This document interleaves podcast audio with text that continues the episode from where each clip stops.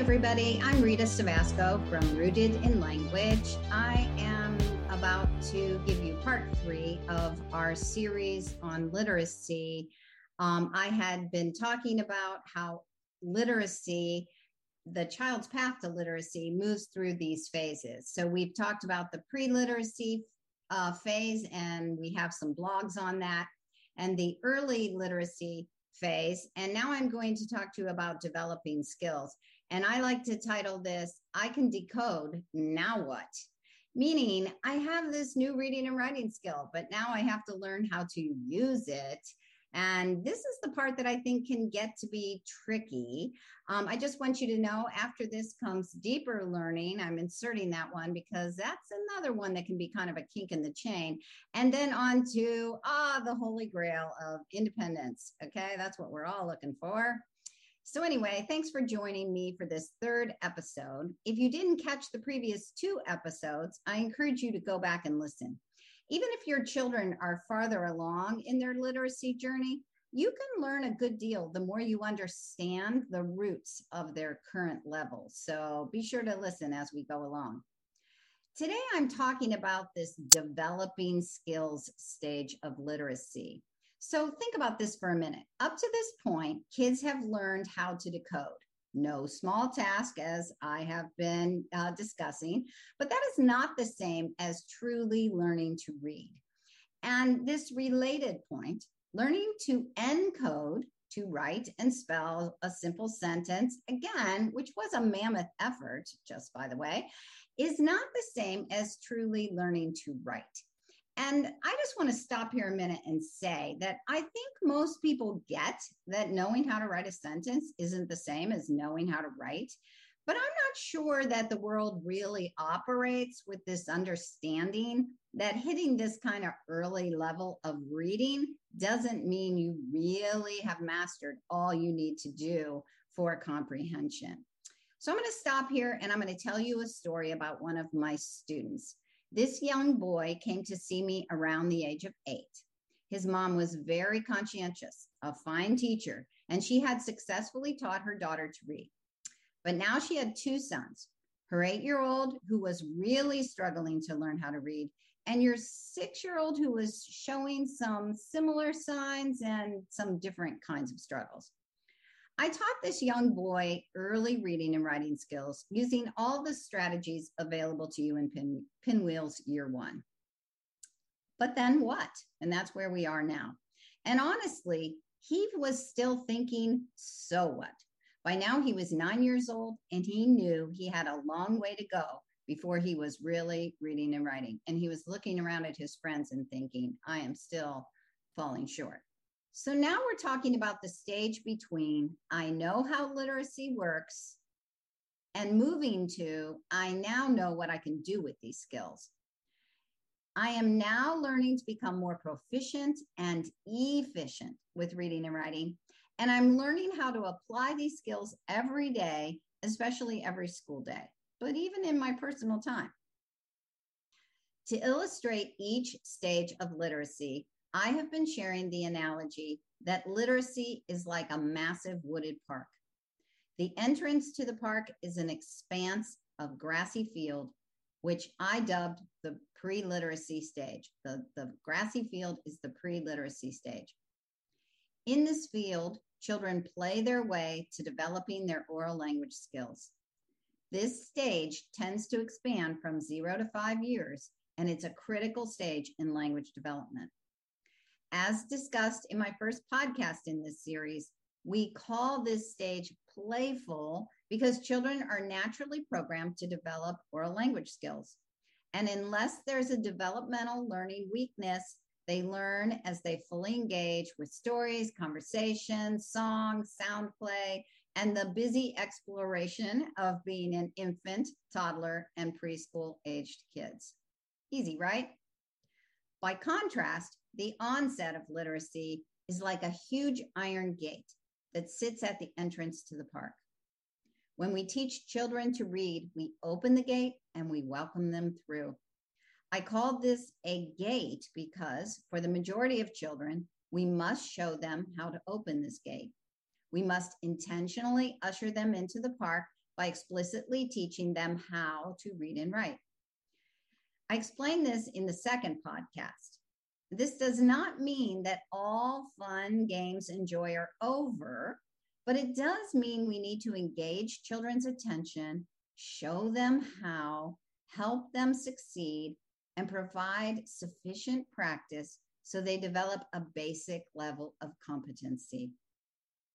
I reviewed with you that both our Pinwheels Year One program and our online training class called Phonics and Spelling will show you how we teach children to turn their oral language skills into early literacy skills.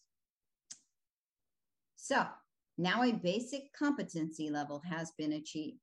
Your child has learned some letters, mostly consonants and a few vowels, and they can read, write, and correctly spell some simple words. They've gained a start to the reading, writing, and spelling code. They know what a sentence is and how it should look. They can read a story and write a few original thoughts on paper.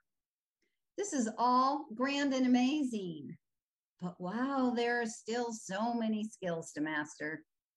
Kids have a long way to go, all the way from here to reading and comprehending chapter books and other texts, all the way from here to writing and organizing ideas within an entire paper, mastering this skill in various formats over a lifetime. All of a sudden, what started as a gentle, meandering path has become a hike through an endless forest. And for some kids, this hike is met with what feels like insurmountable chasms. This brings us back to my young student, now nine years old who faced many chasms on his literacy journey. He had dyslexia. We weren't yet sure if he also had dysgraphia, and he had a serious case of discouragement and dismay, in spite of his slow but steady progress that we'd made together. Because when challenge is high, so is resistance. So let me say that again. When challenge is high, so is resistance. When progress is slow, it's difficult to believe that the final summit can ever be reached.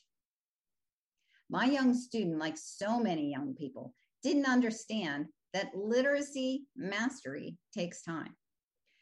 And I find this to really be true. Most kids just think, I want to know how to read. They don't really realize and write. They don't really realize that this takes time. He observed his parents and his older sibling using these skills with relative ease, as older siblings might do. He assumed it should be magic, not work.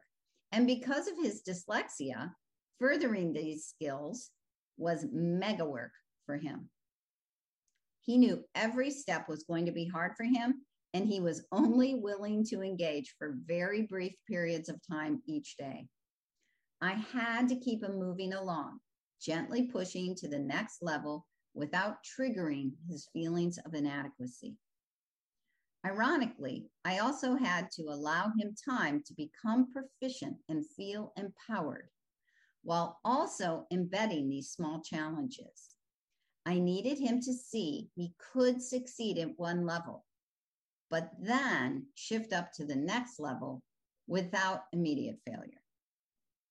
If your child faces chasms. Be sure to read our blog, Potholes in the Path to Literacy. Because we work with struggling readers and writers, we know that even small cracks in a pathway can become big gaps to leap. Think about that again. We know that even small cracks in a pathway can become big gaps to leap. But guess what? This can be true for non struggling learners as well. Kids who learn many tasks with ease may resist next level literacy tasks that don't come as easily. Kids who don't understand how much more there is to learn in reading and writing may resist the notion that they have anything more to learn. Kids who find it difficult to attend may resist literacy activities that demand so much engagement. In Pinwheels Level 3 and 4, which is our year two program, we make sure that kids discover how much more they can do. We fill in gaps by securing a stronger and stronger foundation. And we show the struggling learner that chasms can be crossed. Once again, we walk your child on their journey, leaving no stone unturned, at least no stone at this level of learning. But hold on, kids are young. This is starting to sound like work, and this is supposed to be fun, right? Well, this is a question I get a lot actually. But what about fun? Well, nothing is as fun as success, and nothing is a bigger killjoy than discouragement and failure. So we make sure that while kids are learning how to use reading and writing, while they are further developing their skills, there is still play along the way, along the way. Things to both climb and explore. And just as importantly, there are places to slow down and rest and enjoy success. We even encourage your child to retrace their steps whenever it's needed. So, what does that analogy tell us about the perfect ingredients for continued literacy instruction? So, here are the ingredients continued explicit teaching, always applied to spelling and writing and applied to reading. Everything taught gets applied. Next ingredient continued systematic instruction that methodically introduces new vowel, new vowel sounds and spelling patterns. So we want to move along a path that's methodical. And when it comes to vowel sounds, we really lay this out for you in our vowel chart class. Next ingredient continued challenges, those fun things to climb that show kids what they can do, gives them a sense of pride, and takes them to the next level of practice. Continued games and fun stories, those things to explore that show kids the interest and enjoyment that independent literacy brings. And never forget this continued sensitivity to the student's needs always working to a level of success and reducing frustration. So, back to my student. This next level of learning includes bits and pieces of everything. Reading small stories continues, but the amount of text begins to grow. Intentional copywork and dictation continues, but now including more sounds and syllables, still using short passages to ensure attention engagement, and success. My student also began small writing projects, but progressed from writing on marker boards and sticky notes to writing on paper. Always those next few steps. He mastered manageable spelling tasks, progressing from letter tiles and writing words to writing more sentences and paragraphs. I taught him more common affixes and he tracked them on his ever growing affix chart. My student mastered more basic vowel sounds using his expanding vowel chart to help him sort the different spelling patterns. He watched his binder information grow, and we used all that he produced to show him that he not only could master literacy, but that he was mastering literacy. And be sure to know this we did fall back now and again. Like many struggling learners, once my student learned long vowel sounds, he began to confuse all the vowel sounds he'd learned thus far. So we rested at this stage for a bit. We went back and we reviewed. We worked back at the short vowel level for a brief period of time before returning to long vowel sounds again. And this is a piece that I feel is so critical for all our students. It doesn't matter what program set, what a program says, whether it's mine or someone else's. Students need to work at their level of success and their next level of challenge. And when things become confusing, we don't want to keep building on a weak foundation. We want to go back and we want to review and we want to build that foundation again.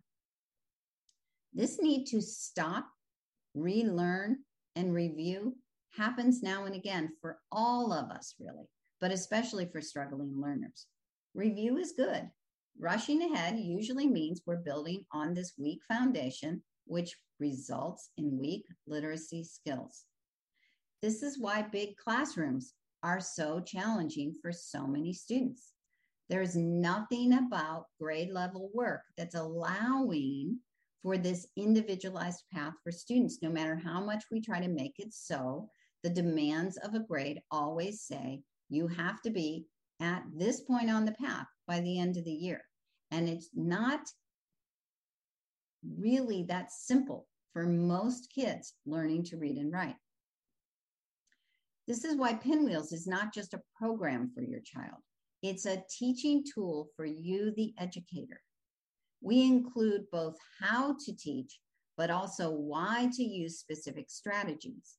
We want you to feel the confidence to modify, to add extra practice when needed, and to slow down when your child needs it most. As discussed in prior podcasts, literacy skills are literally changing and growing brain cells. It's a total revamp of the left hemisphere, and it impacts the right hemisphere as well. Brain connections are growing too. These new information highways, like real highways, are creating connections between brain regions, improving efficiency so that sounds, symbols, and word knowledge and word usage become fast and automatic. Like real highways, these new neural pathways take a lot of work in the form of ongoing practice, and they need time. For instance, it takes practice for new sound to letter connections to become automatic. Our brain has to create a new area of the brain scientists have dubbed the letterbox system. This system allows words to be quickly recognized and spelled. Ongoing research indicates that teaching sound to letter connections through writing is more effective than teaching them from reading alone. So we teach reading and writing together. Ongoing research indicates that writing practice should include explicit spelling practice. So our students learn English spelling rules by continuing to break words into sound, then representing those sounds with newly learned spelling patterns. Each and every word requires fast and accurate attention and precision. So we teach spelling patterns by having kids use them in their writing. This kind of creates this triangular foundation for how we teach reading and writing through our Pinwheels and WAND program. It's always reading, writing, spelling entwined together. So let's go back to my student. As my student progressed on his reading and writing journey, he began to see that he could put his ideas into sentences. Invented spelling was a necessary tool on his path. Invented spelling is a writing system that encourages students to use the sounds they say and hear to write the spelling patterns they know.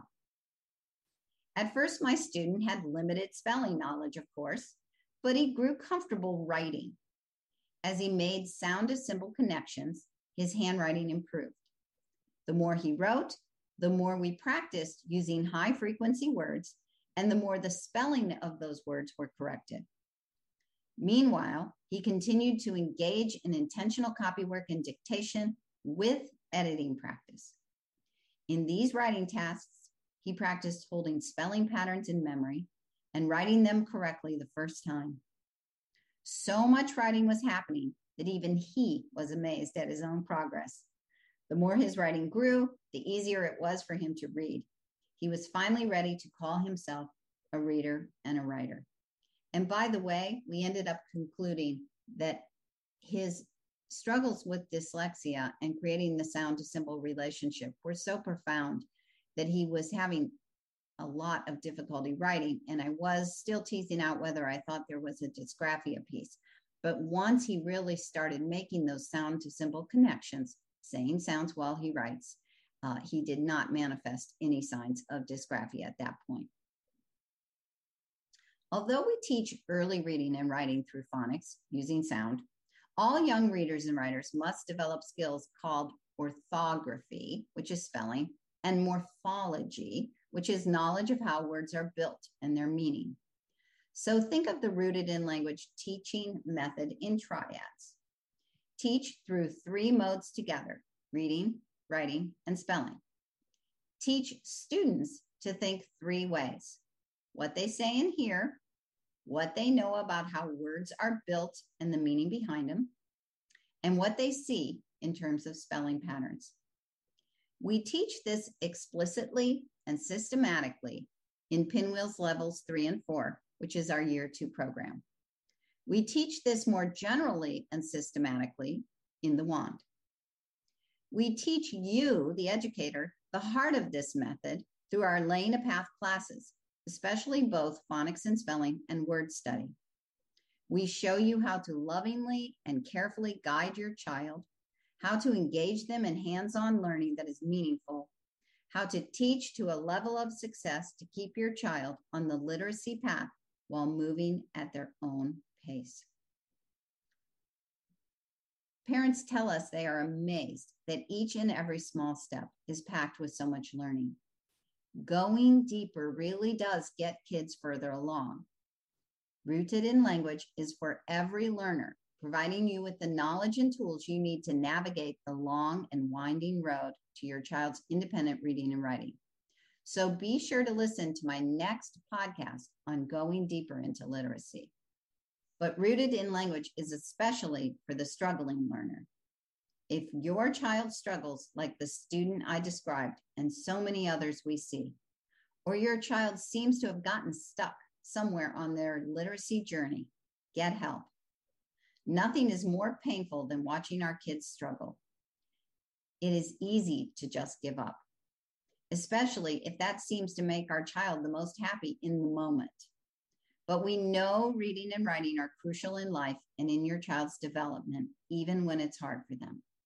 We know literacy literally develops our children's brains in ways that audiobooks and writing software never will. We know that you, as a parent, hate floundering in uncertainty just as much as your child does. Let Rooted in Language help you find the answers and then help you be the answer your child needs. We have a Rooted community on Facebook and our website where you can ask questions at rootedinlanguage.com. If you enjoy what you hear, please give us a like, subscribe, and follow. And listen to our next podcast as we venture further into literacy, as children deepen their knowledge and hone their skills. We appreciate all you do to help your child become the best reader and writer they can be. Thanks for listening. This is Rita Cevasco with Rooted in Language, and we'll talk again as we go further down the path to independent reading and writing.